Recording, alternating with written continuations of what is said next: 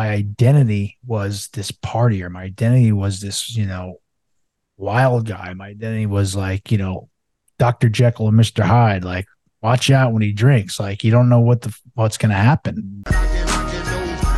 This is the Knocking Doors Down podcast. If you're looking to hear stories of hope, inspiration, and turning your greatest adversities into your advantage, well, you're in the right place. I'm your host, Jason LaChance, and through my addiction recovery and struggles with anxiety and depression, I dug into my passion of speaking with people who have transformed their lives. Gary Menkes, he's the uh, host of the Begin Again podcast. You may have heard me on there, as well as some of my other friends. And uh, hey, man, just thanks for joining me. I appreciate it. Ah, Jason, thank you, man. Great to be here. I love what you're doing. And yes, you will hear you on my podcast. We just had a, a great episode recorded, and uh, it's it's a pleasure to getting to meet you, man. Yeah, likewise. And I'm going to drop that link in the description so you guys check out the great work that Gary's doing. We're kind of like the East Coast, West Coast guys. You know, we're yeah, man. Yeah. trying to, you know, push everything in the middle here. So get it, right. get, it get it going nationwide. That's what we, we do. uh, well, Gary, you know, I, I, I know you've listened, so you know I start off with gratitude, but I'm actually going to start because uh, what three things that I'm grateful for is people that know how to use their signal, people that know proper lane changing procedures, and gas stations that when you pay at the pump have the receipt at the pump because you wanted to pay at the pump so you didn't have to freaking go inside if you can guess how driving today went for me. So uh, there you go. it's simple, man. That's it, man. yeah, that's my comedy for it. How about you? Three things you're grateful for today.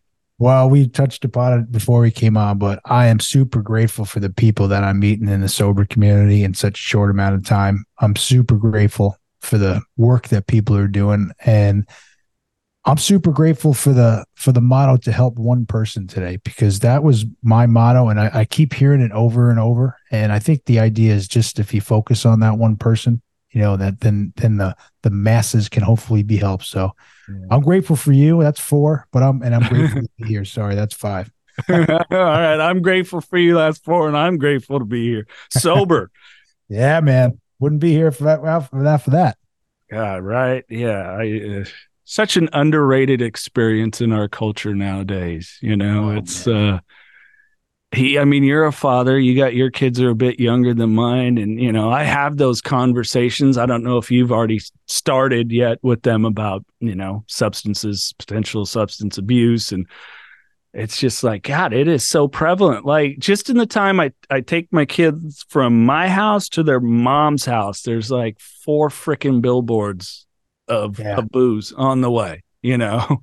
Amazing. You know, I, I have a little quick funny story about it for, you know, talking it out with my kids. You know, I mentioned before they're young, they're nine and 10, but over the summer, like I got into, I love to hike, right? So, like, um, I'm looking at stuff and I'm looking at these waterfalls and like upstate New York, six hours away. And I, I it did like a perfect like Clark W. Griswold. He would have been so proud. no one wanted to go. No one wanted to do a road trip. And I chuffed threw him in the truck, drove six hours up, and everyone was pretty miserable for the three days, except for me. We had some fun, but on the way home, it came up about drugs and alcohol and how uh, important it is and how powerful it is and how bad this stuff can be. And we had a good hour long conversation, the four of us. And I looked at my wife. I said, I know and everyone didn't like it, but that what we just talked about that last hour, that was worth the whole trip right there. Heck yeah, it was. That's a yeah, so, and they know about the podcast too, right? So my my daughter's ten, so she's on some stuff, and she, you know, she plays. I don't know if she plays any episodes, but she knows about the podcast. And both my kids know that dad doesn't drink. They don't know the whole story yet. They're not quite ready to hear it all, but they'll hear it all one day. Yeah. Well, and I and I, and I don't think. Yeah, we don't want to give them the full burst of it all. You know, I think yeah. my my kids kind of had to grow up a little quick because their mom and I went through a divorce and some some different stuff that conversations probably happened earlier than than maybe they should have. But uh, like, how else are we going to arm them? You know, with stuff. You know, my wife likes to say, and and I hope she, you know, I, I come and you can relate. You know, I come from like generational generations of alcoholism. You know, like yeah. generation after generation. I mean, fantastic stories, right? Like credible stories of, of severe alcoholism on my mom's side. You know, very strong and I'm the first grandchild on my mom's side. Actually, my mom's one of ten. I'm the first grandchild on her on my mom's side. I'm super proud of it. But my wife likes to say, Gary, like you know, I'm the I'm the first person to get sober too. And she's mm-hmm. like, Gary, you broke the mold. Like you broke the mold, and I hope she's right. I, at you know, it's it's still my biggest fear is is getting them through these next you know ten years, whatever it may be, right? Um, but I, I do know, you know, I used to think, oh, you know, there'll be no problem. You know, like they're not going to find cut straws in their bed in the in the when they're grabbing the spoon for their Cheerios, and they're not going to have drug addicts walking in and out of the house, and they're not going to have a drunk dad. But there's more to it. You know, there's there's definitely more to it, and everyone's got their own journey, and everyone's got their own path, and all that we can do is do our very, very, very fucking best to steer them in the right direction and to arm them and to educate them as best as we can. Yeah. Well, before we dig into your story, I, I do want to discuss this a little bit more because I I like kind of picking the the brains of uh, other sober parents and and maybe some of the things and for people that are normies, it is a responsibility. Like if you are a person that can normally drink and you're not like Gary and I that we need to hit a meeting and yeah. you know because our life goes off the rails and and right. you know for me and I think you too we want to end it because we're powerless against this freaking substance. It's your responsibility to know that you should be there at this bar. Okay, you're going to have two drinks, but you better darn eat and give some time before you get behind a car and know that you're completely legally you know able to do that and if you are impaired in any way to go ooh yeah there's this thing called uber and make that call that's an ability i don't have so there is a responsibility to it and that's what i try to convey you know that's really really important you know and not to, i like to think that part about the driving has improved and i only say that. I remember my nieces uh my nieces were in high school right and they're you know i'm 15 years older than whatever it may be you know you know, they were getting ready to graduate and they all, you know, they had a designated driver every time they went out. And I'm very involved. They're, you know, great girls, right? And I'm like, man, that's that's fucking awesome. Like it wasn't yeah. like that. Like, you know, or maybe it was just my circle. I don't know. Like, I don't think so. You know, and I know that part is improved, you know. But when you're talking about, you know, giving them the responsibility, you know, and telling them the response, I mean, that's a big, big, that's an important piece. You know, I'll say another thing too. Like I had my uh my my sobriety date's in May. We have, I have my anniversary every time.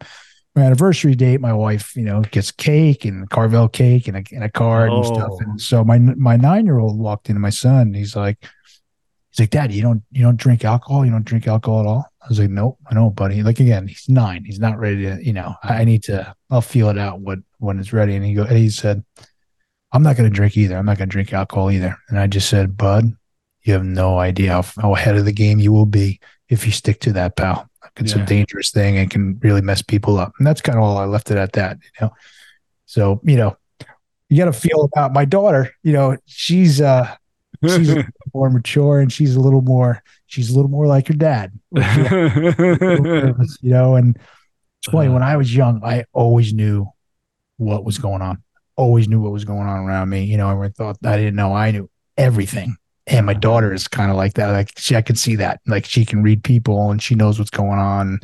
So she, uh, she, I have to, uh, and that's a good thing too. But you know, she also, I can tell, you know, she's again, she's ten, but she's she's in fifth grade next year. She goes into junior high school and she can't wait. She's like me. Like I always wanted to be older. I always wanted to hang out with the older guys and the older kids. And I'm, you know, just like, girl, you got to slow down. Stay, stay in your lane. Stay in your age. Don't, rush, you know, don't rush it right? Because you're gonna get to like us and go, gosh, there was there was some really cool freedom at 15 and 16, you know, to just be like play basketball with my best friends until at 2 a.m. And then, you know, it's like, better than that, man. Yeah.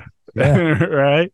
Oh. But that's a good point too. And I've, I've, as far as with our kids and really, you know, seeing them for who they are, not who we want them to be, you know, because I worry about them. You know, you know my saying, trademark, uh, no outside solutions to inside problems, and I, you know, I try to talk because I I get a concern for that because I know for me and you know let's kind of dig into you know you growing up i mean i've shared my story growing up in a home of addiction but you did too i mean that you said that that straw when you're going to get the spoon yeah. for your cheerios that's not something you made up that was your life no yeah you know and that's how it was and that's you know, from as early as I can remember, you know, my I had a I had an active dad, and I said this before. I get along great with him. He was he did his best as he could, can you know for sure, but he was sick too, you know, and he never addressed it. He never looked at it. Even when I got sober, uh, never really kind of said, "Hey, like you know, right on" or whatever. You know, not till really later on, but you know, yeah, when I was a kid growing up, it was you know there was always rough characters in and out of my house, and yeah, I, I mentioned this cut straws, yeah, like that that that is implanted in my brain because I bring it up when we're ever talking about this stuff. But he was, you know, uh, cocaine was his main thing. He was a car mm-hmm. mechanic. I used to work with my grandfather owned a gas station. He was the mechanic. I was pump gas. Like there was all of us there, and you know, it was uh there was some rough characters, and he, you know, I didn't realize until I got late, you know, till I got a little older that he was doing this stuff at work too. Like this is this is some heavy stuff happening, and uh, but yeah, you know, so growing up, cut straws. okay, so we, we said this last like. By the way, who saves the fucking straws? right. Who does that? Like maybe a sick guy, you know. So I need yeah. to. That's the other thing. Like I built this resentment for stuff I saw when I was a kid, you know. And if you sure. saw what I saw, then you would understand. Maybe you wouldn't be able even to handle it. And maybe that's why I am the way I am, and you wouldn't get it. And you know, but I learned in sobriety, like all those resentments, the only person they're hurting is hurting is me. You know, I yeah. need to let go of them. It took me a while and got me in a lot of trouble. But yeah, so that's how it was as a kid. And then, you know, I can fast forward. I started, you know, I was yeah. a normal normal kid. Like, you know, I saw someone sent an old picture of an 80s uh, picture and there was, you know, 10 dirt, you know, 10 bicycles on the guy's lawn. Like, this is where you know your kids are. They're all at his house. Because, And that was us, right? In the yeah. 80s. I grew up across street from the park. I played sports, loved sports, played baseball, basketball, you know, and uh, you know, I was uh, I got in trouble. I got in I started getting, you know, I, I, was always kind of a wise guy and getting in trouble with teachers and stuff, but I was. Was that from the propensity of wanting to kind of hang out with the older kids? I mean, was that kind of some of it too, like the older kids in the neighborhood or what? I did. I always like wanted to hang out with the older kids. Like, so I got some older cousins, you know, one cousin's four years older than me, you know, great guys, same thing, athletes, you know, uh, popular in town. Everyone kind of knew him. And, but I always wanted to hang out with the older guys, you know. And I, I say that like I have a group of guy, buddies my age to this day. I'm in a group text with every single one of them. Like went to kindergarten, first grade, like these, the, I mean, my boys, and they're still my boys to this day. But yeah, I always like wanted to hang out with the older guys. Like always, you know, I wanted to go to bars when I was young, like stupid stuff, like, you know, really stupid stuff. But, you know, looking back, abnormal behavior, abnormal thinking for a young guy. Knocking Doors Down by Carlos Vieira, now available wherever you get audiobooks. I wasn't done partying, and I didn't want the binge to end. I think I knew that when I finally got home, I'd have to face what I had done, and I wasn't ready to do that. Being responsible for my actions wasn't something I was looking forward to. I had abandoned my wife and baby, my family, and my business. I wanted to avoid the shame of returning to what I had left behind. Even though I was not yet going home, I wasn't sure I had enough resources to continue the binge. Click the link in the podcast description to find out more. Yeah. Well, um, but I think some of that too, you know, you you brought up some of your mentality which which is that victim mentality that we can get dropped into, especially when we do have a home that is triggering some things, creating traumas that we don't really. I mean, especially us, we're about the same age. We didn't know what the hell the word trauma meant. You know, the only trauma I ever knew was because my dad and brother raced, and so it was head trauma from like somebody cra- crashing and ringing their bell or something. You know what I'm saying? And yeah, um, stuff like that. You know, so uh, I I just think the knowledge wasn't there and let alone anyone like if somebody in the 80s said you got to break your victim mentality but like fuck off you pussy. You know yeah, what i'm saying exactly. well, it was 100%. that kind of yeah it was that kind of thinking. It was like ah you know so and so cheated on you no big deal. Come here have another beer. You know? yeah. i mean that was these are the solutions that we found.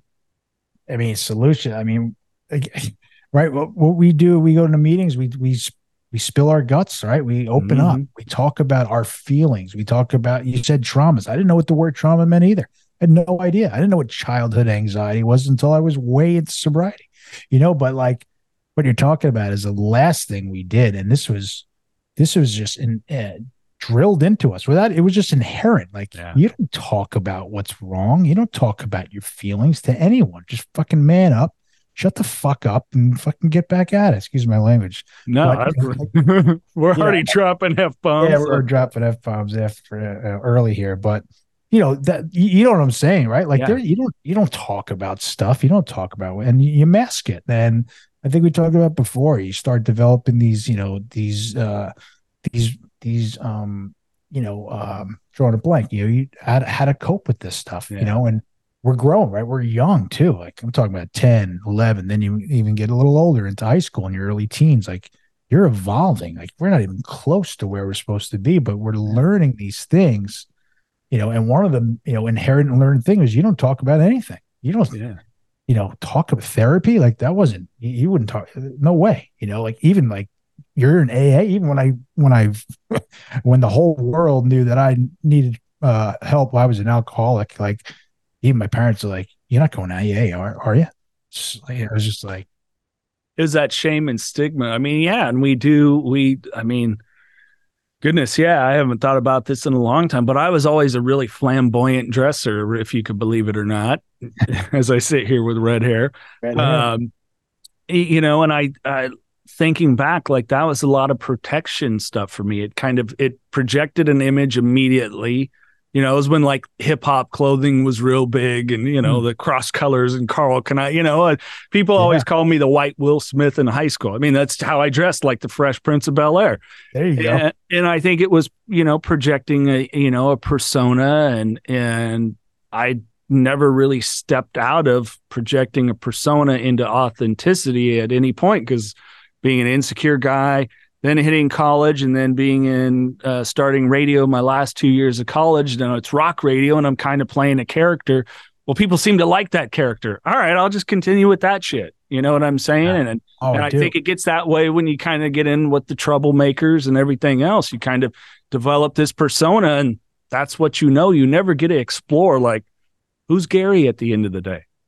Man, I didn't know who Gary was till you know. I'm still working on who's exactly, right? but, I, but I'm willing to learn. You know, that's that's I guess the difference. But you're talking about you know the persona that we develop, right? And I say it a lot, like my identity. Like my identity was this partier. My identity was this you know wild guy. My identity was like you know Dr. Jekyll and Mr. Hyde. Like watch out when he drinks. Like you don't know what the what's going to happen. Like you know then you get you know early on i got into big trouble. I got in big trouble early. Like you know they talk about the old guys or, or me wanting to hang out with the old guys. Like all of a sudden those old guys are like showing me respect. Like so i i, I was i was a junior in high school 16 years old. The night before thanksgiving i'm out with my cousins same guys and you know it's a big night. I think it's a big night in every place but it's certainly a big night in my town long island like biggest Yeah. night of the year. Everyone goes out right? And so um actually the bar is called Finn McCool's. It's if you read the book about the 86 Mets, that's where they went after the world won the World Series. I'll be darned.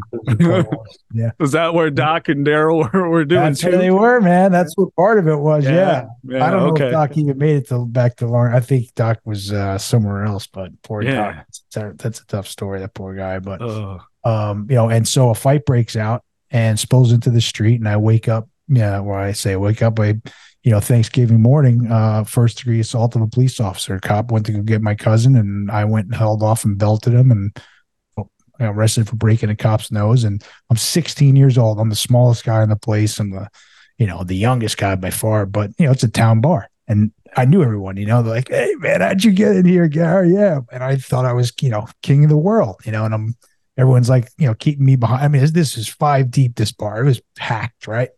And anyway, this fight breaks out with my cousins, and you know, that was my first foray, but it was a real big one. Like, you know, I got in a lot of trouble. And so these older guys, you know, they're starting to look at me differently. And they're like, you know, said this like little skinny little kid likes to play hoop and, you know, run around his bicycle, like, hey, come with me, Gary, come take a ride, you know. And and I say that in in a weird way, but you know, looking back, you know, like I had gotten like they started kind of respecting me, like these, Sure. you know, like you said, these troublemakers, and you know, my town was a it's a great, great town, but there's a lot of tough guys in there, a lot of guys, and you know, done a lot of bad things and got a lot of trouble. So some of these guys were like, you know, he's he's all right, you know, he's he's a good fella, uh, something along those lines. But anyway, that was my first first foray into trouble, bud. and I mean that's the that's kind of the thing of like our teenage years. I mean, you know, teenagers by nature, we're just shitheads. We we just are. And and then it, you know, I mean, I know for me, if I had done something like that and then it got around and all of a sudden the girls were paying attention, I, it would have fueled more. You know what I'm saying? Yeah. Like oh, like Oh, I good. was pretty lucky that like my best friend still to this day, always just beautiful, wonderful family, like second family to me, that I had enough people that were fixed into my life to steer me away a little bit because Yeah. I mean, I saw it. I saw it with really talented, intelligent people I went to high school with that it just took that one little thing in that conversation and then the rep was bigger than the actual thing that happened and Yeah. there you go. Well, I was I was kind of off to the races from, you know, I guess like I said, from seeing that stuff like when I was a kid and like then like, you know, say no to drugs was so big, right? And I was in, you know, I was probably sixth grade and I remember, you know, it was really being driven home at school and I, and I came home and, and I started crying. My mom's like, what are you crying about? I'm like, so talking about, you know, say no to drugs. She's like, yeah, so what? And I'm like, well, what about, you know, there's drugs all over this place, you know, dad and everything. And she's like, whoa, all right. And I forget, I went out and I don't know where I went anyway, but instead of her picking me up, he picked me up and he, he lied through his teeth to me. He's like, I never do anything. He's like, don't worry. Maybe I smoked weed once in a while. Like, I never do anything. And I just went, all right. And I, I, I say that to you because I remember it like it was yesterday, mm. honestly. And I feel like something changed in me right there. Like, all right, this guy's not being honest with me. So, like, I don't know, I'm kind of on my own. And I started getting, you know, I, I from there, I just started, I think I just kept pushing it and pushing it and pushing it. Like, I kind of went out, Jason, like I had this in my back pocket. Like, I had this big, like, elephant in the room, and I just, it was stuffed in my back pocket. And I would, if anything really went, if I really got in like real trouble, I would just say, well, this is why, you know, and I would say, boom, because of that. And I never, ever even mentioned it to anyone, ever. It's all the permission you needed, right? It my, is. dad, my dad's full of going. shit. And Right. so, yeah. Yeah, he's Yeah. exactly. He's full Yeah. of shit, right? And and and it changed right there. Changed even though I was young, it changed right there, but it just kept going the wrong direction, or I was staying on this wrong path. And you know, that was the first time I got in trouble. You know, and I, I think it's an innocence killer. Like lots of us, Oh. you know, like you know, I know where your kids are at, and my kids kind of a rough transition. A lot of those things, but you know, some people get a more steady transition, and I think that is like like a trauma moment. It is a thing that you, like you said, you remember it like yesterday. yeah, That's how fresh it can feel. And I know some of those memories where I can, you know, get the smells come back or whatever it is. Ooh, and, yeah. it, you know, it's, uh, yeah, I mean, that's a good, solid moment to still be able to identify as like, hey, this is a good off to the races or, you know, justified, a reason that you could justify why you did what you did. Not saying it is, but no, but it just it started, and you're spot on. It started this this chip on my shoulder, and this like, fuck you, like, I, or or I don't give a fuck, like. mhm. and I kind of like again, it wasn't like instant. It was just gradual and just kept going worse and Right. worse, darker and darker. And you know, um, you, you talked to you said something before too. Like I didn't realize I was so uncomfortable in my own skin my whole fucking life, and I didn't even know it until I was till I was in till I was in sobri- sobriety, till after rehab, till you know I was 31 years old and I had to start doing work on myself that I never even realized that. Holy shit! Like I, I, you know, the word fear. I mean, holy, like I didn't think I was afraid of anything. Yeah. And mm-hmm. then I went through the steps and you do the fear. And if I do it right, if I do it thoroughly, you know, I could put fear on everything. And fear comes in a lot of different forms, you know, Yeah. and now being a dad, we have all different types of fears. But you know, I can be fearful of what you're gonna think of me or fearful of what I'm gonna say. And I didn't today I just say a prayer. I know I'm coming from the right place and I, I, I hand it over to my higher power and uh, we go from there. Yeah, that's all we can do. And and and I think we start to get there. I mean, tell me what you think. Like once I really started to identify, oh, my big problem isn't this, that, not even my the things that happened to me in childhood. It's that I still sit and continue to remain a victim of things. Like what like why am I giving control over to other people? Why am I giving that access? And it was that decision, a conscious decision to just not have it be that way anymore. And it's not that certain things don't get my emotions because they do, and I still get fired up sometimes. I'm just Yeah. I'm a human, but but I don't sit in it and I don't let it let alone drive me to disempowering decisions, you know? Well, that's that's the difference right there. You know, you're you don't sit in it, you don't let it drive you, you don't take, you know, own you, for lack of a better word. Like you take your power back at some point, right? But you know, I'll speak for myself. Like, you know, these are stuff I I didn't know. Like Sure. you, you're talking about, you know, resentments. I, I couldn't wait to write this fourth step. And like I couldn't wait for this guy, my sponsor, because you know, wait till he sees what I'm gonna put on here, you know, like wait till he sees and what sucks for me, uh, but it doesn't suck. But you know, it's like, hey man, you can you can hold on to all this shit. Yeah, this yeah. you or that you saw. You know what? That sucks, man. It does. But here's the thing.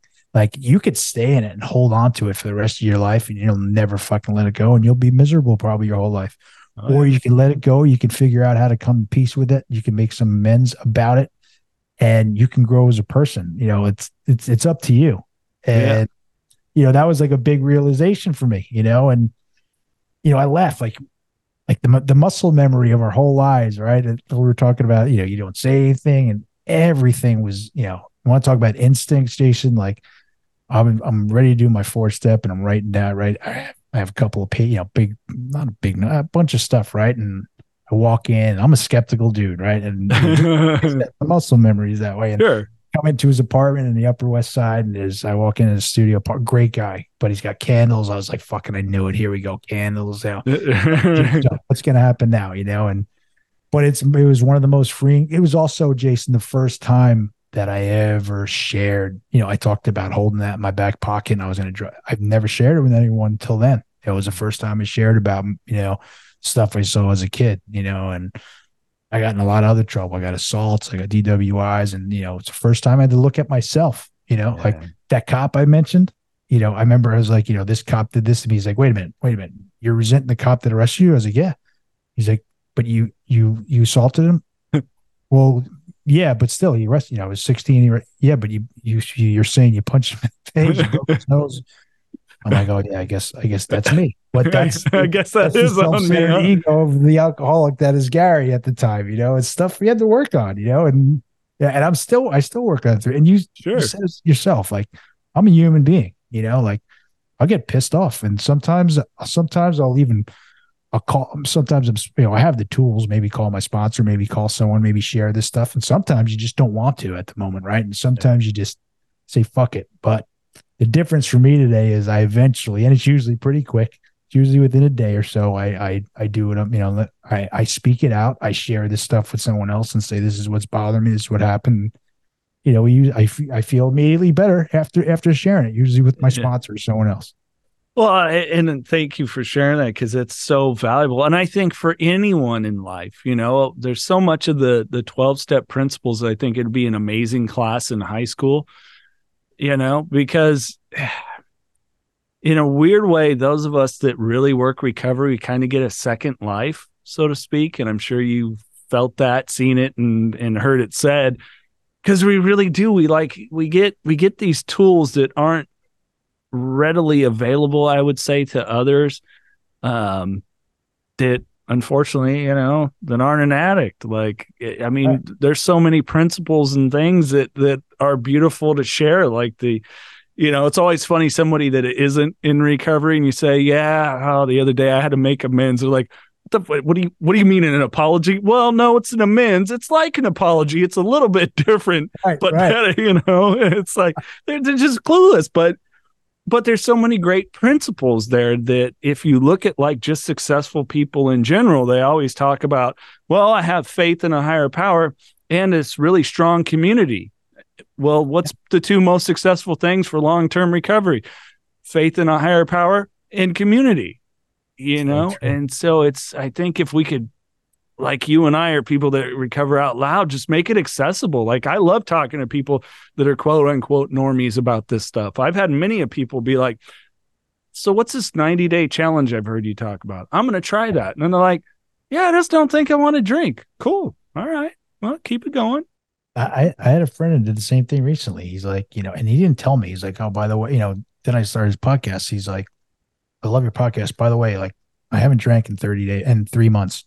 I'm like, cool, man. And I'm waiting to say, like, oh, what happened? Like, you know, you know, because yeah. you know, something must have happened, right? You know, and uh and he's still at it. You know, I haven't really dug it, but he's still he's up to uh, I think seven or eight months now, and I think it's a beautiful thing, you know. And um, you know, there's so there's there's so much we can go we can go down there about how bad this stuff is and and and how it's drilled into us the the normal normalcy of it. But I have to say one thing: when I was early on, and I'm and I'm reading the twelve steps to my girlfriend, who's now my wife, you know, and she's she's like, "What are the twelve steps?" And I so I read them. And she's like, "Wow, like everyone can probably." And you said this should be in high school. She's like, "Well, everyone should like read this." I'm like, "Wow, it's like the most you know profound book in I think in history uh, that's ever ever been written."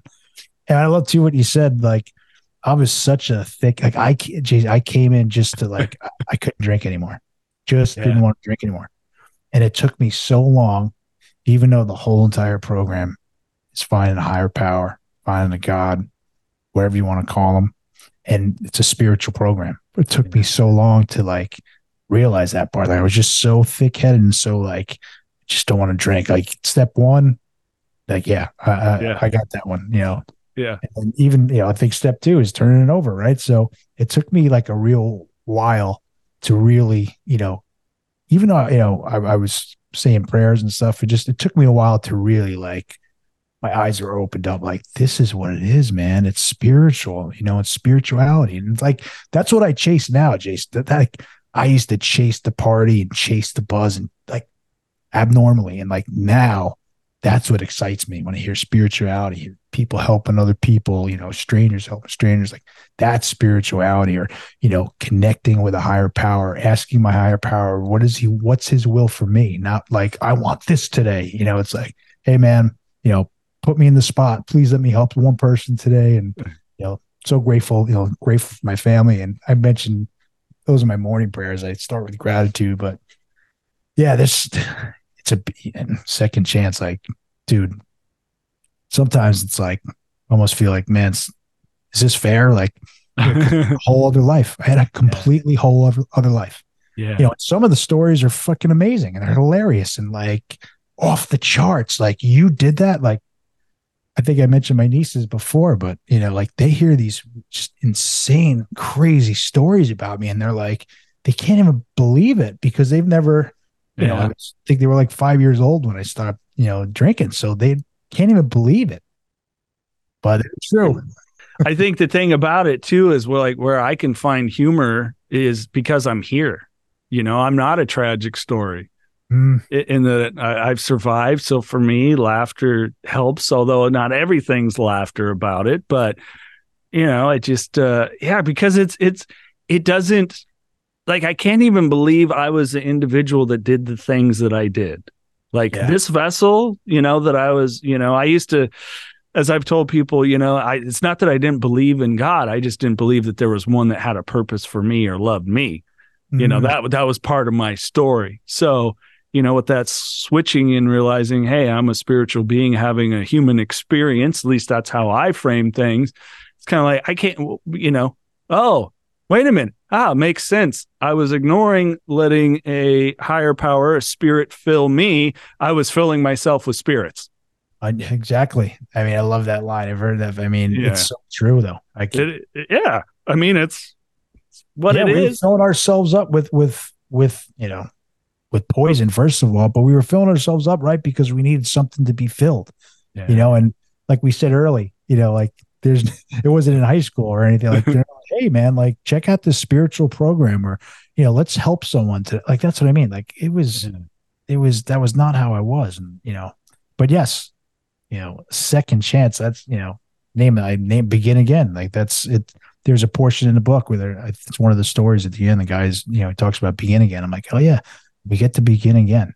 You know and mm-hmm. that's that's the beauty of this man. Like you know we have complete transformation, life transformations. And I've I've realized or I've learned in my experience, we're sometimes the last people to realize that we're getting better.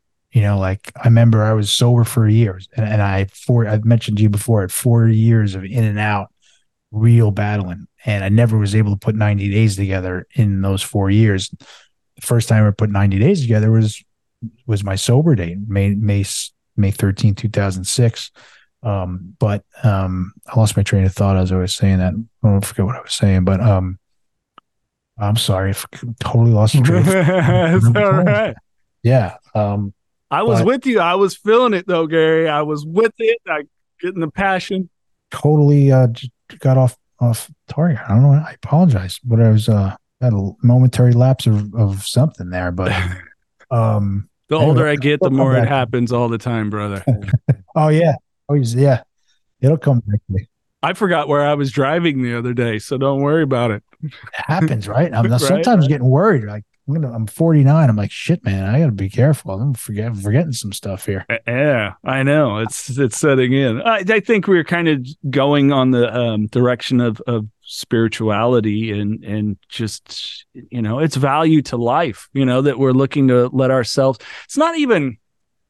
I don't even think it's that we you know fill ourselves per se. I think it's kind of like you know what is it in the Bible? I, I um.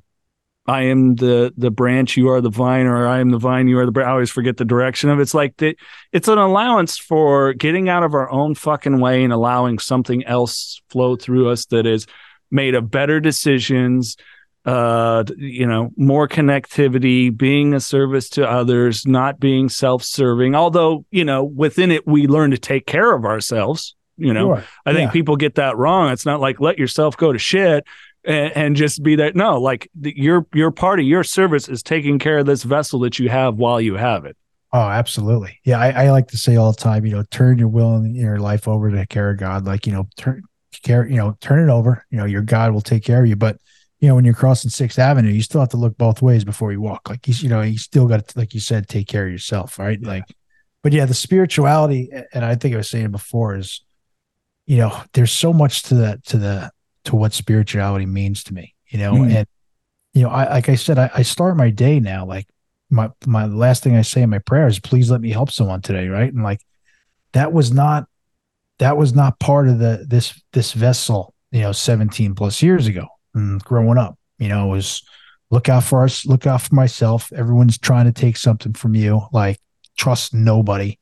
Uh everyone got it easier than you. Um everyone's lucky, you know. uh, You said it victimhood. Like I I I, I was a victim for till I got sober, till again, till I learned all this stuff about me. And you know, I think also about spirituality, it's it's an awareness. Like it's like I'm open, my eyes are open. Like I've been given this gift too, and I think it's part of this self awareness. Like I don't know shit.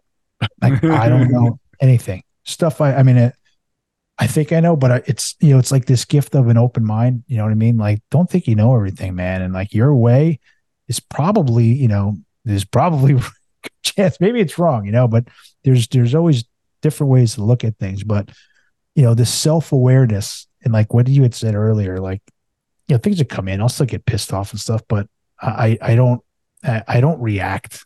You know, like I used to just react and you know deal with the repercu- or not deal with the re- repercussions. Probably not deal with them. Right today, you know, you said you make amends, you'll apologize, but I'm aware of them. You know, or stuff that wasn't on our radar, wasn't you know part of who I was growing up. Now I talk stuff out. You know, and again, like when when another another man comes and gave me his hey, call me tomorrow. You know, give me your phone number. Here's my phone number. Call me tomorrow. Like every instinct in this being was like, the fuck you like. yeah, like, what is this? You know. right. But like I said, I don't know anything. And after those four years, like like I said, I was in and out. I was like, you know what? This time, like some stranger comes and tells me like, here's my number. I need to call him. I I, I I'm gonna call him. You know, it still wasn't like easy. But I said, all right, I called you. If I'm gonna call you, that's right. I called you. And and it was just it was I was a really uh thick headed, hard, hard, hard slog at the beginning, I guess is to say. But I was just I, I was given the gift of of surrender, you know, and it, it dawned on me late and later in sobriety that the obsession to drink had been lifted from me, Jason. And again, you can I'm sure you can relate, man, right? Like you knew us before, like that was impossible, man. It was fucking impossible. Like once I started, I couldn't stop. Yeah. Well, I, I I think it's and I mean, tell me about this. Like with newcomers, I think it's trying to help them. And this is this is a learn from reflection. Is is we're doing so much, especially those of us in addiction, let alone society now, because everyone's addicted to something, whether they want to acknowledge it or not. They are. 100%. I, I still struggle with sugar, Gary. I got to tell you, Halloween just happened. We still have a lot of the candy in the house, and, Oh, and both, bud. those Snickers bars keep calling, and it's like I'm, I'm, I'm. Uh, the other day, I looked in the mirror, disappointed. I'm like, I'm getting skinny fat, you know, because I'm a tall, slim guy. But it's like, oh gosh. Anyways, uh, but I think it's that movement from subconscious to conscious thinking, and I think that's something that some people may not talk about with the 12 steps, or sadly, I've seen it even with some old timers that have had long term recovery. They never quite move totally away from a subconscious way. And I don't mean to pick on anyone, but we've all been to the group of the guy that talks about how spiritual he is, but never really shares anything spiritual. Or how much they're talking about growth, and yet they're always by the donuts and coffee all night. I'm just, I'm just saying, it has been, and I and I love those people too, but that's not what I wanted out of my recovery. Like I needed to get more into conscious action, you know. So it was helpful to go way back, take a look at origins of things to unravel them so that I was more conscious in my thinking because I still have moments like I my girlfriend and I laugh about it now. I come home and I got this look on my face. I come home from the grocery store. She's like, "What's wrong?" Nah, I'm okay. She's like, "What's wrong?" I'm like, there's a really attractive lady in a pair of yoga pants and I looked at her butt and I feel really bad about it and she just starts laughing her ass off and she's like, "Hun, like you're human. Like Right. this this isn't going to lead you to a relapse or something and and Right. you didn't go up and talk to her and ask it like you're you're you're human. Do you You're think I go out and I don't go, "Well, that was a good-looking guy."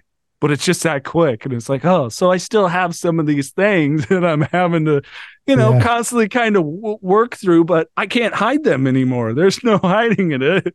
Once you open that floodgate, consciously understanding yourself, it's like, uh-oh, uh, you know, Yeah, well, here it is. That's a heck of a topic. Yeah, I mean, Yeah. what, look out. But no, you know, I'm, I'm laughing. That's a hilarious story. But yeah, yes, you are a human being, right? Yeah. There's so many of us beat ourselves up for for no reason. We're so good at beating ourselves up, right? Like I I'm hearing you tell this story, and my first thought is like, dude, go easy on yourself, right? right. it's one thing to like, you know, yeah, you take a look, whatever, and keep walking, right? But yes, if you act upon it, then yes, then you're then that's a different different subject. In fact, you came home and you even shared it with your girlfriend, which is even better. You know, I'm glad that she got a laugh out of it, but it's also that sign of being so vulnerable to somebody else that they know you that well too, which I would have never have allowed before either. right? Letting anybody in. I said Yeah. it before, and again, I, this is stuff I didn't know. I did not understand that I had, you know, I didn't trust anybody. I didn't understand that I thought everyone was out to get me, and I thought every, you know, I was a skeptical dude my whole life. I mean, there's reasons for it, but Yeah. it's up to me if I want to if I want to change and move forward. You know, and I, I like what you said too about you know about your recovery, what you want out of your recovery. Like, you know, like I said, I'm 49 years old. I'm you know be 50 in in, in July, and you know I'm so I, I'm ble- I have more like dreams and goals and things I want to do with my life than than I ever have before. Like Yeah. and I owe that all to to finding to being being sober.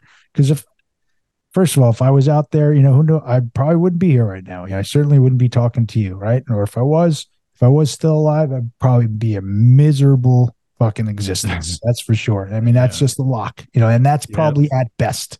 That's probably at best. Who knows? I could be in jail. I could be so many other bad places, but I'm not there today, you know, and you know, I like to learn. You know, I like, like I said, I have an open mind, and I have more. than I, I owe this uh, to my sobriety, and that's you know one of the reasons I want to help people realize, like, man, if you can, if you can stop doing this, you can come overcome your addictions. If you can come alcoholism, like, there's nothing, there's nothing that you can't do.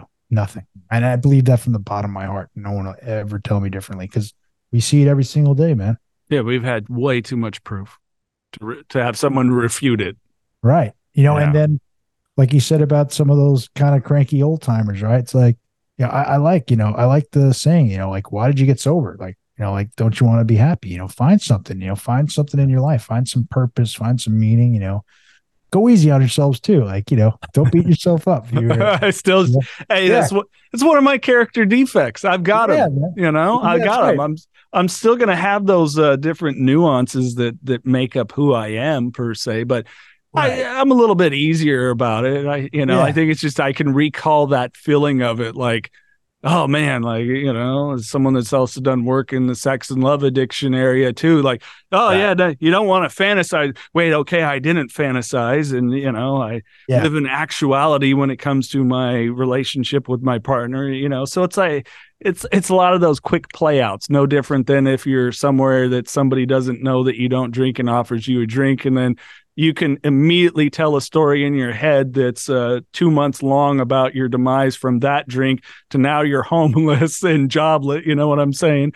So I think it was that same kind of a play out kind of thing that took me into like a panic mode or some yeah, kind. no, I, listen, I, I, I can relate to all that too, right? I totally, I, you know, play the tape, you know, and Yeah. that you're touching upon the word fear. Like we touched, we talked about that before. Like, you know, fear is a, is a, is a, is a strong word. And I love the saying, I try to live by it, but you can't live in fear and faith at the same time. You know, you can't be in both. Right. And so, and again, that touches upon the spirituality, higher power portion of the, of the program, which is really the entire program. It's finding higher power and finding God in your life uh, for whom that's what I call my high power release. But you know, Yeah. again, these aren't these aren't terms I had before. These are terms I live by. You know, and uh, you know, I'll keep saying it. If if you knew me seven, you know, seventeen years, like I, if if I knew me seventeen years ago, saying that some of these things that I believe from the bottom of my soul and I believe wholeheartedly, you know, just again, it's not where I was back then, and and like we said before too, I need to remember where I was. You know, like Yeah. because that that was in here and that that all happened and I did all that and I was on a different path, man. You know, and I'm not on that path. I'm on a better path today. Yeah. Something that you shared that I, that I think is really valuable that I've heard some couples do where, you know, one of the individuals isn't in recovery and the other isn't, but like really sharing with your wife what the 12 steps are. Um, I mean, give me your take. I've found that people that do that, it really helps strengthen their relationship relationship because then they understand what their partner is facing, what they're going through. And it might even help them understand that, oh, because Gary, not sober, and Gary now, let alone through the process of the last 17 years, totally different person.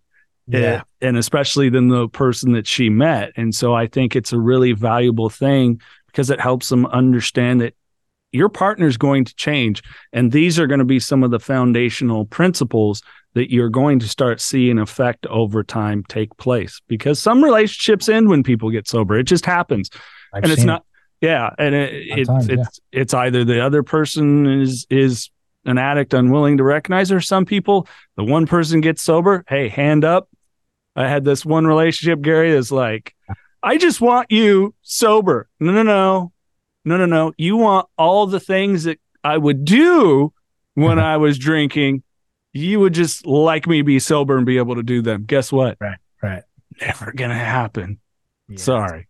No, I get that. Yeah, I've seen, you know, I've seen seen that all across the board, all the different scenarios you just mentioned. You know, for me, you know, it's a little different. My my wife and I, we've been married, I think we just had 15 years, but we've been together since, you know, we went to the Millennium concert in 2000. So we we've been dating since 1999, right? So she has seen, you know, she's been through the ringer with me. You know, she's seen it all and she's stuck with me. Like I, I, her family cannot stand me. Like, and, and I, I, To this day?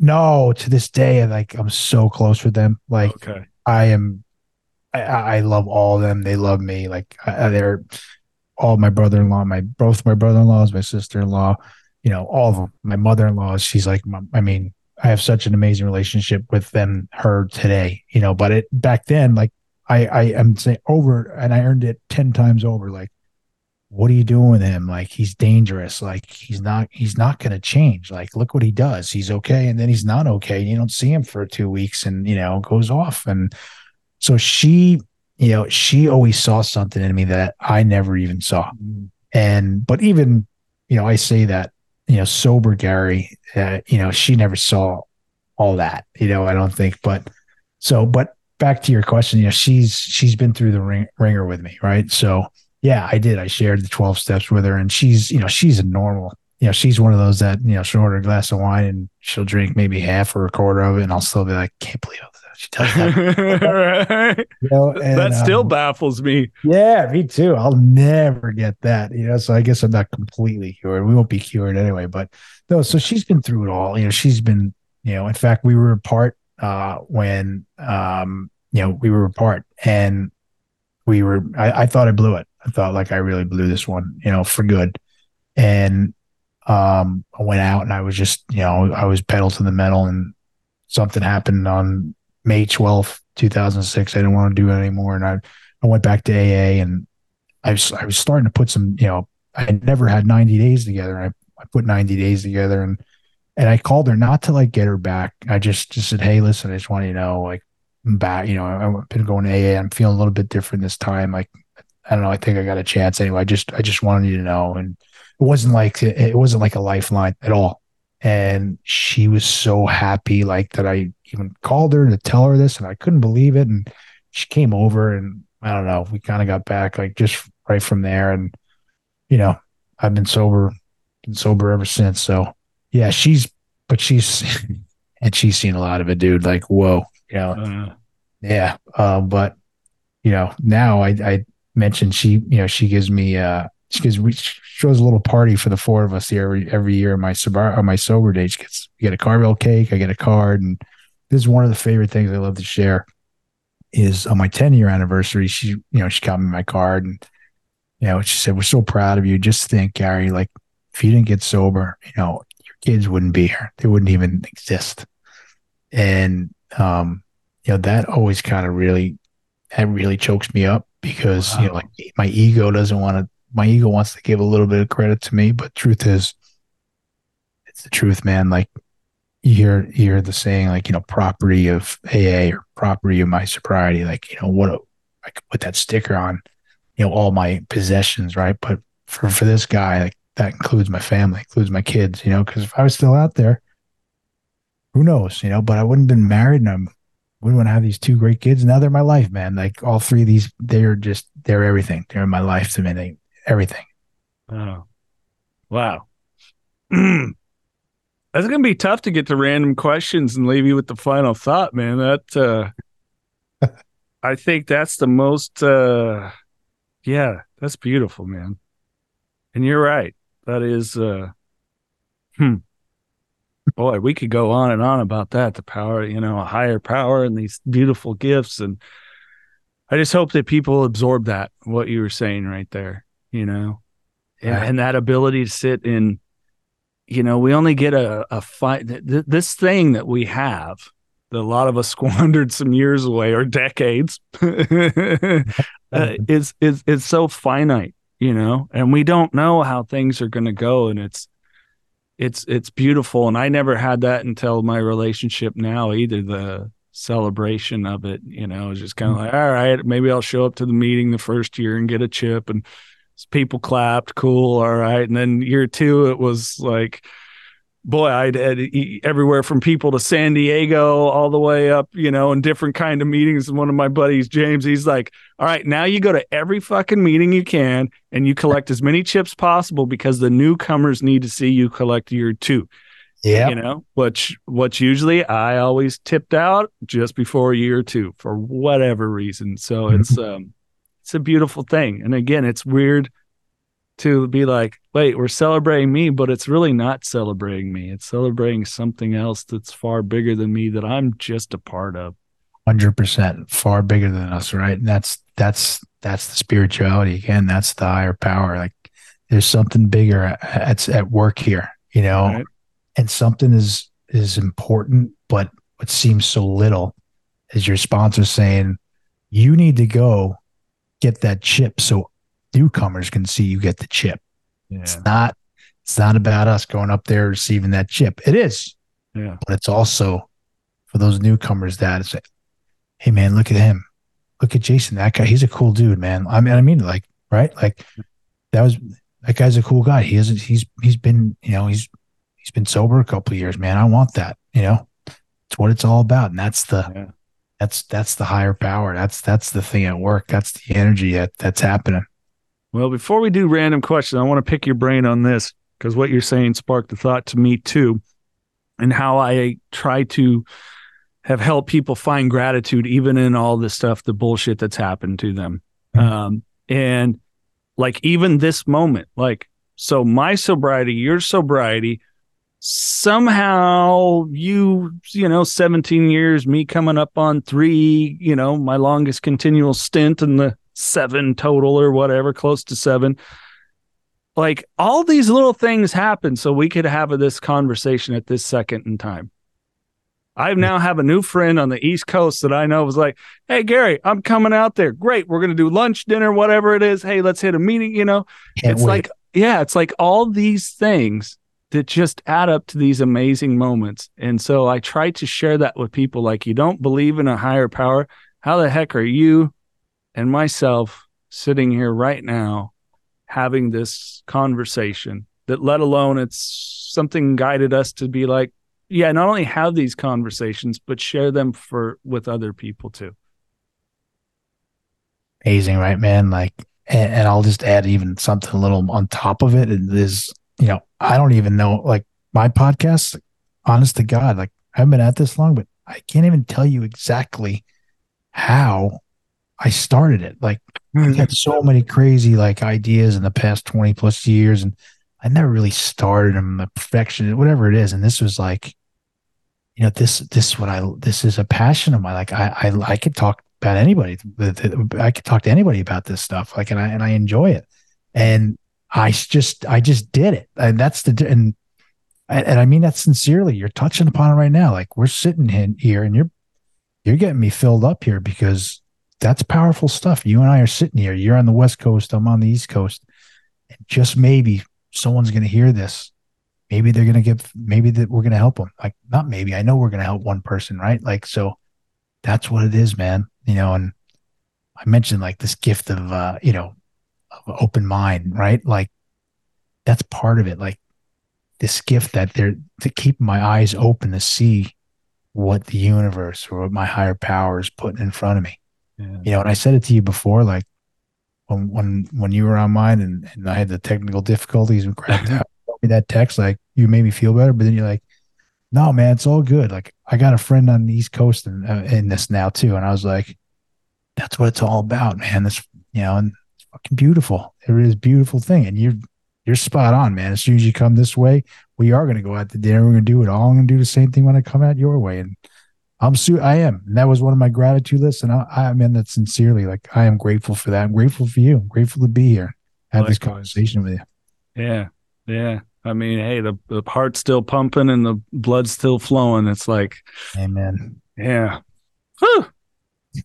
I don't normally just want to end uh, uh, at that point, but I almost feel like it. But uh, I think people would be disappointed if we didn't do some random questions. But uh, hey, tell people how they can find you. Uh, the Begin Again podcast, uh, and we'll definitely links will be in the description, of course, as always. Yeah, man. The begin again podcast.com is the website. All the episodes are there, but you can find across any platform that you're on. Uh, the begin again podcast. And I'm on Instagram. That's my main kind of social media channel. Uh, the begin again podcast is my handle on Instagram. So you can find me, DM me, and love to hear from you. Don't forget to hit the subscribe button. And if you get a lot out of this podcast, share with a friend. And don't forget the archive of interviews we have Bam Margera, Brandon Novak, Kat Von D, Charlie Sheen, Edward Furlong, Kelly Osbourne. The list goes on and on of amazing guests that have been on the podcast, sharing how they have found purposeful lives. Speaking of purpose, how about a lifestyle brand with purpose? 5150 LTM. That's right. Not only is it a lifestyle brand that can fit whatever it is you're trying to achieve in life, but they give back to the community. And you, the listener of Knockin' Doorz Down, get 20% off every time you shop at 5150 LTM. All you have to do is use the code KDD20 at checkout and get 20% off. And how does 5150 give back to the community? Portions of the sales benefit the Carlos Vieira Foundation. Their three amazing programs the Race to End the Stigma, the Race for Autism, and the Race to Be Drug Free. More on the Carlos Vieira Foundation, go to carlosvieirafoundation.org. Being that you're like a sports guy too, I'm interested to see what what uh, answer you give. Uh, you could have dinner with any one person, living or not. Who would they be? Kobe Bryant. Why? So Kobe, you know, growing up, you know, I wasn't a big fan of Kobe when he was, you know, when I was in, in his in playing days. When he got older, you know, I was I, I grew a lot of respect for him, you know, and then I started to learn about Kobe. So Kobe to me represents three things.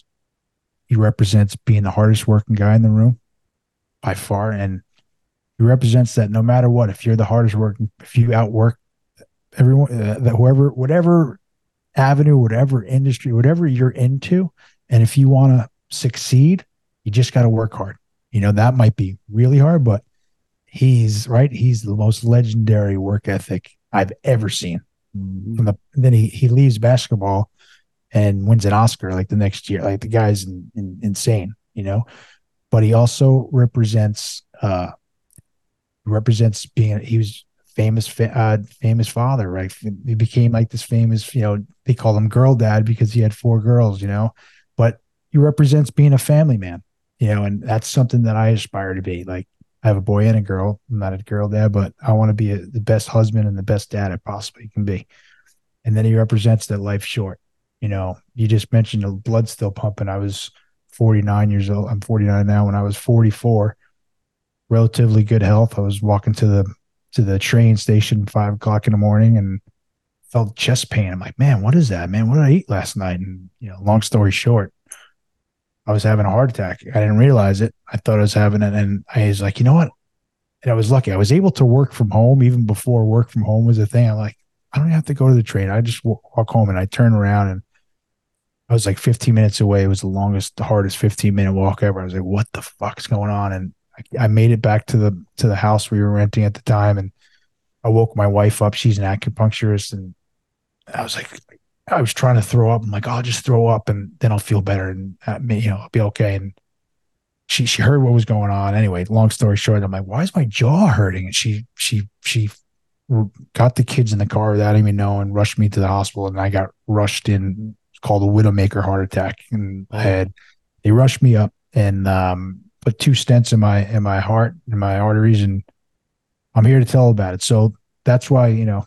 Sorry, that was a long-winded answer no. about Kobe Bryant, but you know, even when his stuff like pops up now, and I love all sports, but they all kind of represent something to me. But you know, like Kobe, this the stuff that he puts out and what he means, and yeah, unfortunately, I, you know, I asked myself, I wonder, is it because he passed that he's he means even that much more? Because I answered that quickly.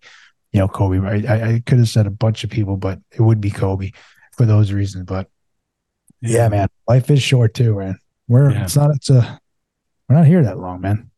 I think the best of it. yeah. Well, and I think uh, you know a couple of things if I can throw it in why I continue to be a fan. Of course, I grew up a Lakers fan, so I kind of I kind of get that one. Uh, but I think you know we even saw a process of him having to go through making amends, right? You know, um. And and I think he really for me was something where I go back a lot towards mentorship. You even have the picture up of him and and Jordan, Kobe and Jordan right. on your wall there.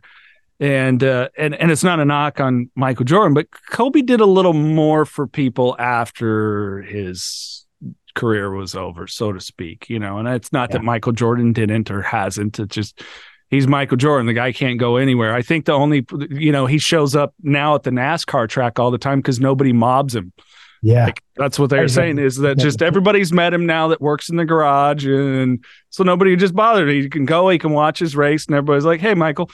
Yeah. Um, you know, so I think there was just, yeah, so many wonderful takeaways. And, and yeah, I think it is that being gone a little too soon, too, that I definitely held on to. Like when I went and saw his statue outside the arena there in LA, it's like, damn, man, you know, yeah. like just a few years ago, I watched you know, this guy I, oh God, what did I see him hit 41 points or something like that? Is like, you know, so yeah, it's fleeting. Anyways, all right, back to fun here. Hey, oh, yeah. uh, um, you decide to write a uh, a book and it gets licensed to be a movie or a TV show. What actor would you want to play you? Um, I should know that. You know what? I think I was gonna. I don't know. I was gonna say Brad Pitt, but I think Bradley. Actually, I know I want it. I, I, yeah, it's Robert Downey Jr. Oh yeah. You know, it's because of, you know, obviously the first th- three guys, you know, like the handsome and all that stuff. But I do. I like. I dig Brad Pitt. Brad Pitt's sober, sober too, right? He's, yeah. He's, he's out loud, you know. And I love what Brad what he said when he won his Oscar a couple years ago. He had his speech. I forget his, his last part of his speech. You know what he said? He said, "Be kind to each other." You know, and I just I love that. Like I really love that. And then you know I mentioned uh, of no fault of my own. The three guys I did mention, they're they're they're you know obviously sober out loud guys. Robert Downey Jr. is like right. He's probably the most famous sober guy, I guess, and Bradley Cooper too. I think they're phenomenal actors. But I guess if I had to pick one, I guess I go Brad Pitt. I don't know. Yeah. Well, they could bring it to life because they would understand. You know that they they get it. Like oh, you yeah. know it's like yeah. some of this stuff you got to be able to feed on, you know, when it comes to casting for sure.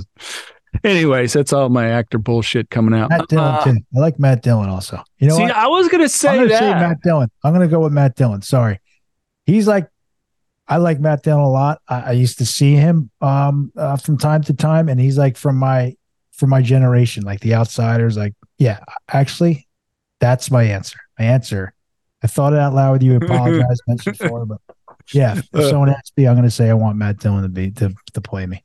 Final answer. We can move along, Gary. Final answer. Final answer. final yeah, sorry, answer. Sorry. uh, that's all right.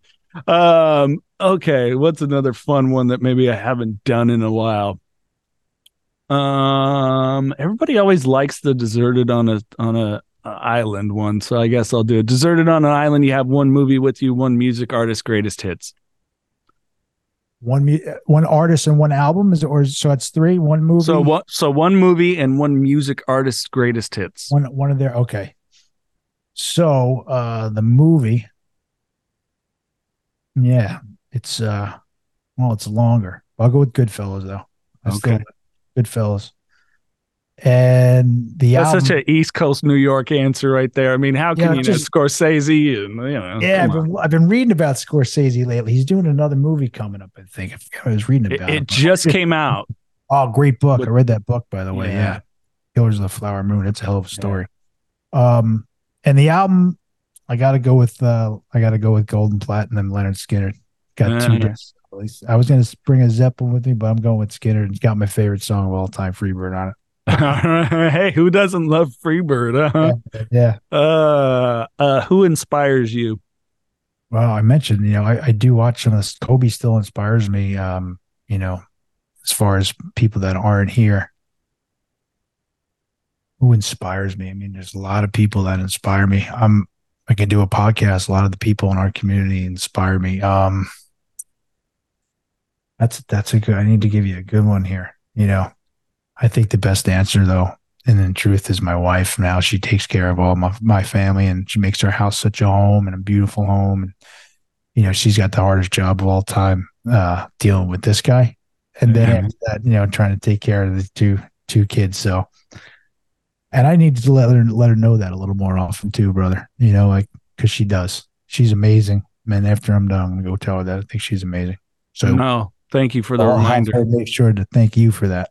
Yeah, I should stop and pick up flowers on my way home. I agree with you. I had told my uh, my my partner. I had told her, you know what? Um, um, I was forty four. It's just around. I, maybe it was my forty fourth birthday. Because yeah, she's been. We've been living together over a year, and I said, uh, I never knew what a home was like until I li- started living with you. What a what a beautiful line. What's that's something just so beautiful to share.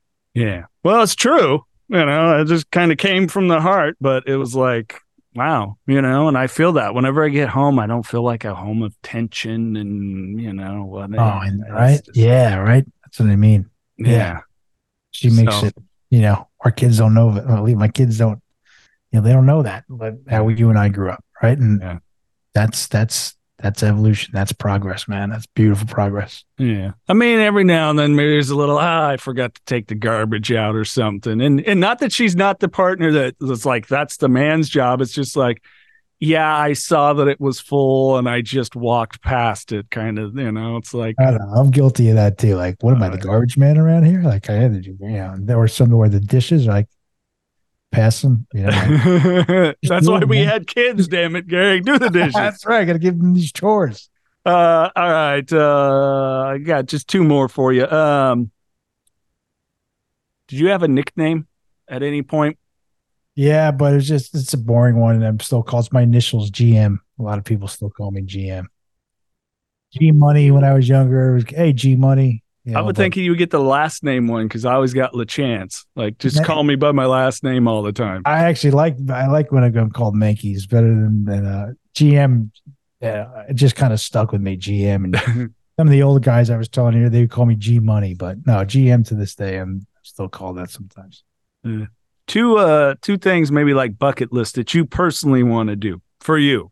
So this can't be a serve the recovery community greater type of thing. We know this about each other. It's things that you would want to do for you. Maybe experiences. Uh, I mean, you know, some of those like the dreams I was talking about, like I have more dream. It's I, I want to travel with my family. I want to travel across this great nation. Like I got into hiking. I want to go to every single national park and state park, and if I can do everything, I just want to go. I want to go see. If you can see, explore America. Like I got the little tax. I want to fill up that entire poster. I want to. That that's that's the bucket list is to go all those places. You know, Alaska, Denali National Park, all of them you know, like I'll daydream all day about just beautiful views. And again, we talked about spirituality. Like sometimes, right, you climb up a mountain, you get into a view, and you get to a an opening. And well, I went last summer to Acadia National Park here in Maine, and it's called Cadillac Mountain, and it's the first. You, I went there for sunrise, and it's the first glimpse of the sun that the United States gets at Wow. Cadillac Mountain. So like, I went there, and it was crowded. Everyone found a spot, and it's like, yeah, you just feel you feel like there's something bigger, you know, and there's you feel smaller, but in a good way. Like there's it's just feel like such a vast world. And so yeah, my bucket list is is uh, you know, is all about travel. And it's traveling with my with with my kid, kiddos. Cause I as far as I, you know, my whole life growing up, farthest farthest I ever went was two hours to, to Montauk. And uh and which is a great place and it's our favorite summer vacation now too but um you know we've already been to a lot of places uh with the four of us and so you know that that's all my bucket list is really travel and yeah i want to see the whole entire world but really i, I want to see our country first and foremost well, I got two great spots. One where my my parents live up in Red Bluff, so that's where Mount Shasta is. So my brother and I hiked up uh, Castle Crag there. So pretty cool one.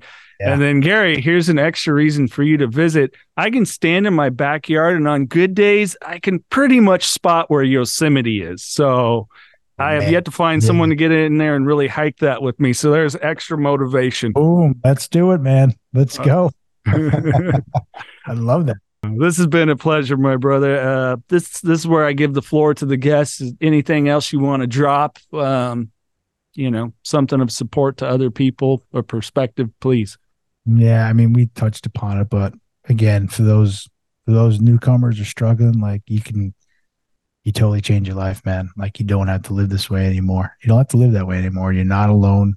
Like you know, you can live a life beyond your wildest dreams. And again, that's not that's not bullshit, man. That's just the truth. We see it all the time. Like, give it up, right? What's the line I heard? You know, if you give up, you give up one thing to get everything back, right? And just there's so much truth to that. And you know, stay in there. You know, s- s- s- keep coming, keep coming back. You know, you, you mentioned yourself, you had a couple of slips, right? And you, but you keep keep coming back. I think that's what I was going to say when I lost my fucking train of thought before.